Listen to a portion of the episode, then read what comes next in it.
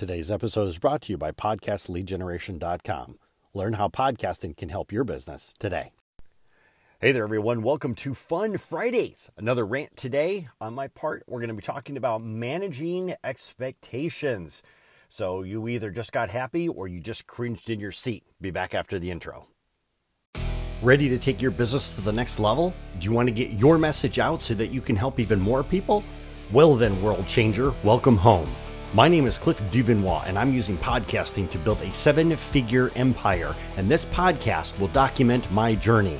Along the way, I'll interview the best and brightest marketing minds to get their advice and strategies, which I will test. And I'll report back to you on what is working. Welcome to the Wake Up World Changer podcast. Hey there, World Changers, Cliff here, and today we're going on another rant about managing expectations and how important it is, and how it can be uh, it can be a blessing, or if you don't believe in managing expectations, it can be a curse. So let's get started. Uh, I really have to give my dad credit. He is quite the creative engineer. Many moons ago, he bought a trailer, and my mom and dad have been living in this trailer in this beautiful chunk of land for quite a while. It's an older trailer, and if you know anything about Michigan summers, you know that it gets ridiculously hot, it gets ridiculously humid. Uh, the feels like factor adds 20 degrees to whatever the temperature is outside. So if it's 85 outside, it feels like 105 in the trailer. It's just ugly hot, ugly hot.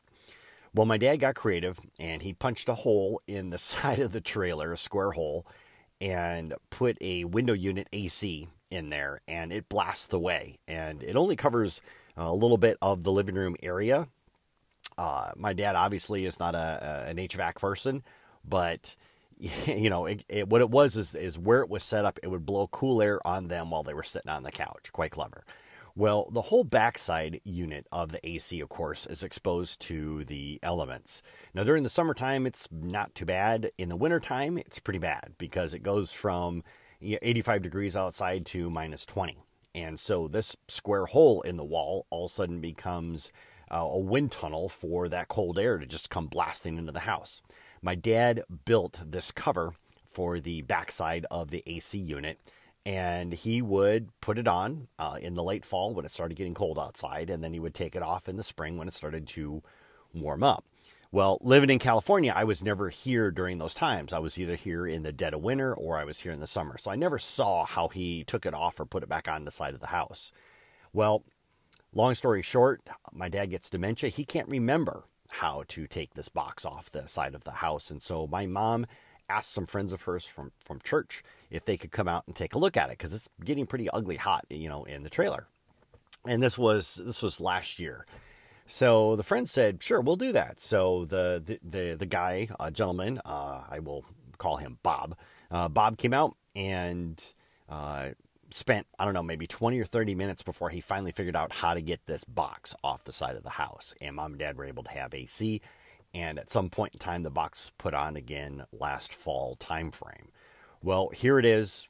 You know, it's we're we're creeping up on summer super fast. It has just been ugly hot and mom said to me, you know, we've got to figure out how to get that box off the air conditioner. And I said, well, you know, you said that Bob did it for you last year. You know, if, if Bob knows how to do it, if he can come by and show me how to do it, uh, then it would save him a lot of time, save me a lot of time. I wouldn't wind up screwing anything up. So if he could do that, it'd be great. So mom is like, yep, I'll give him a call. So she calls him and they, oh, yeah, we'll be out there. We'll be out there. Well, you know, one day turns into one week, which turns into one month, and it's now been six weeks.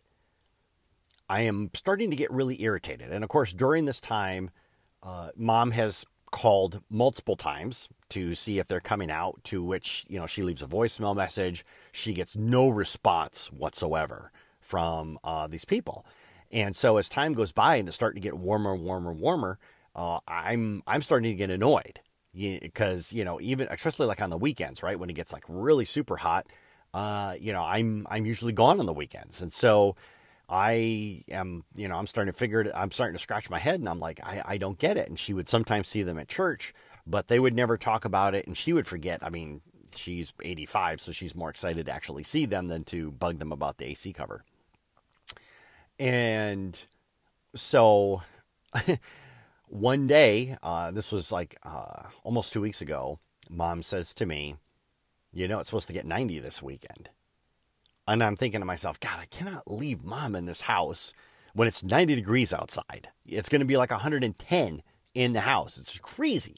So I'm like, you know what, I, Cliff, you're just going to have to figure this out. Now I look at this thing that my dad built, and for the life of me, I can't figure out how it works. It looks like the entire backside of the box that he built comes off. So that way, the AC unit in and of itself would be protected from the elements, but the backside would be exposed so it could actually suck in uh, air to cool, which would then blow into the blow into the living room. But I can't figure out how to get it off. So finally, uh, I noticed that it's caulked like crazy to the side of the house. And I just thought to myself, you know, Cliff, the important thing is to get this open so we can get it working, right? At least get it off the wall. When you look inside the box, maybe you'll figure out how to tear it apart. So I go get the box cutters, come back out here, and I just hack away at this this caulking that's holding it in place uh, against the side of the house, and I get it off. I'm like, okay, it's obviously not the prettiest thing in the world, but at least it's off, right? We turn on the air conditioner and it runs. Cool air comes out. Uh, it's awesome. Mom is happy. I'm happy. I take the box out into the barn. I study it like crazy, and then I come to the realization that this box was never meant to come apart. It was built as one unit. Dad, uh, to his credit, uh, actually put insulation into this box to help uh, further insulate it from from the cold air and to keep it from uh, you know, letting the cold air into the house during the wintertime. So I, like I said, I got to give him credit for his, for his creative engineering. Anyway, so we got it off the side of the house and I'm like, okay, I, at this point, I consider the matter to be closed. Well, you know, mom calls these people from the church and leaves another voicemail message. But this one, she says, you don't have to worry about coming out. We figured out how to get the box off the side of the house. Thanks. Just wanted to let you know. The very next day, Bob is at her house. And he is apologizing profusely for not coming out and taking the box off the side of the house. And I'm completely confused by this. I'm like, is that what it took to get you to come to the house? Was, you know, us basically telling you that we don't need you? I mean, we need you and you don't show up. We tell you we don't need you and you show up. I'm, you know, completely confused by this. But he's going on and on and I'm so sorry and stuff, da da da da. And you know, coming to find out they bought like 150 chickens or something like that. And so, you know, him and his family have been really busy and, you know, they've got a farm going on and they want to live off the land and, you know, this whole Grizzly Adams thing. And I'm, I'm all, oh, okay. All right, cool. I get it. You're trying to take care of your family. You know, family comes first. But good grief, how hard would it have been for him to, you know, just swing by and take a couple minutes to help remove the box and then be on his way? Because he spent more time at the house. This is true story. He spent more time at the house apologizing and explaining why he wasn't out here uh, removing the box than he did initially removing the box on his own.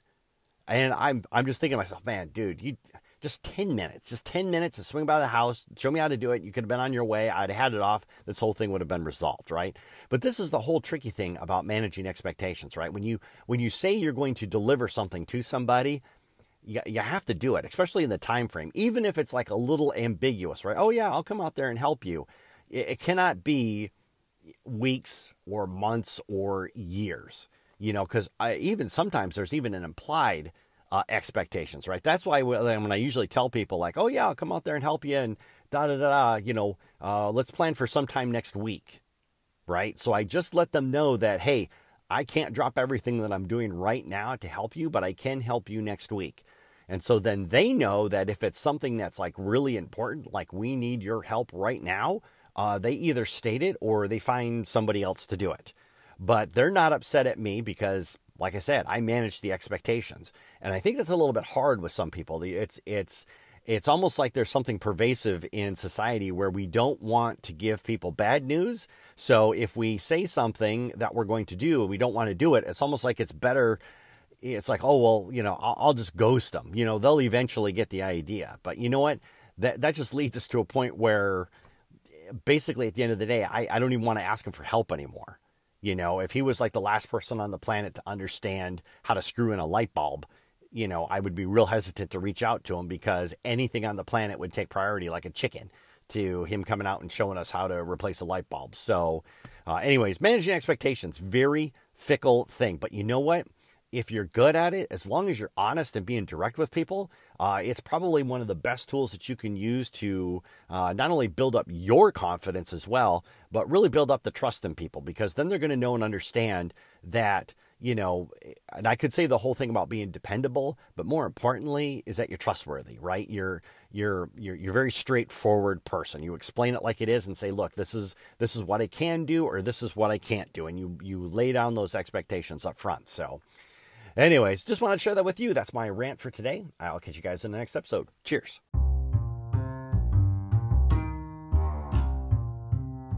Hey everyone, before you go, if you're wondering how you can use podcasting for your business, then visit podcastleadgeneration.com and get the framework that showcases three ways to generate more leads for your business using podcasting.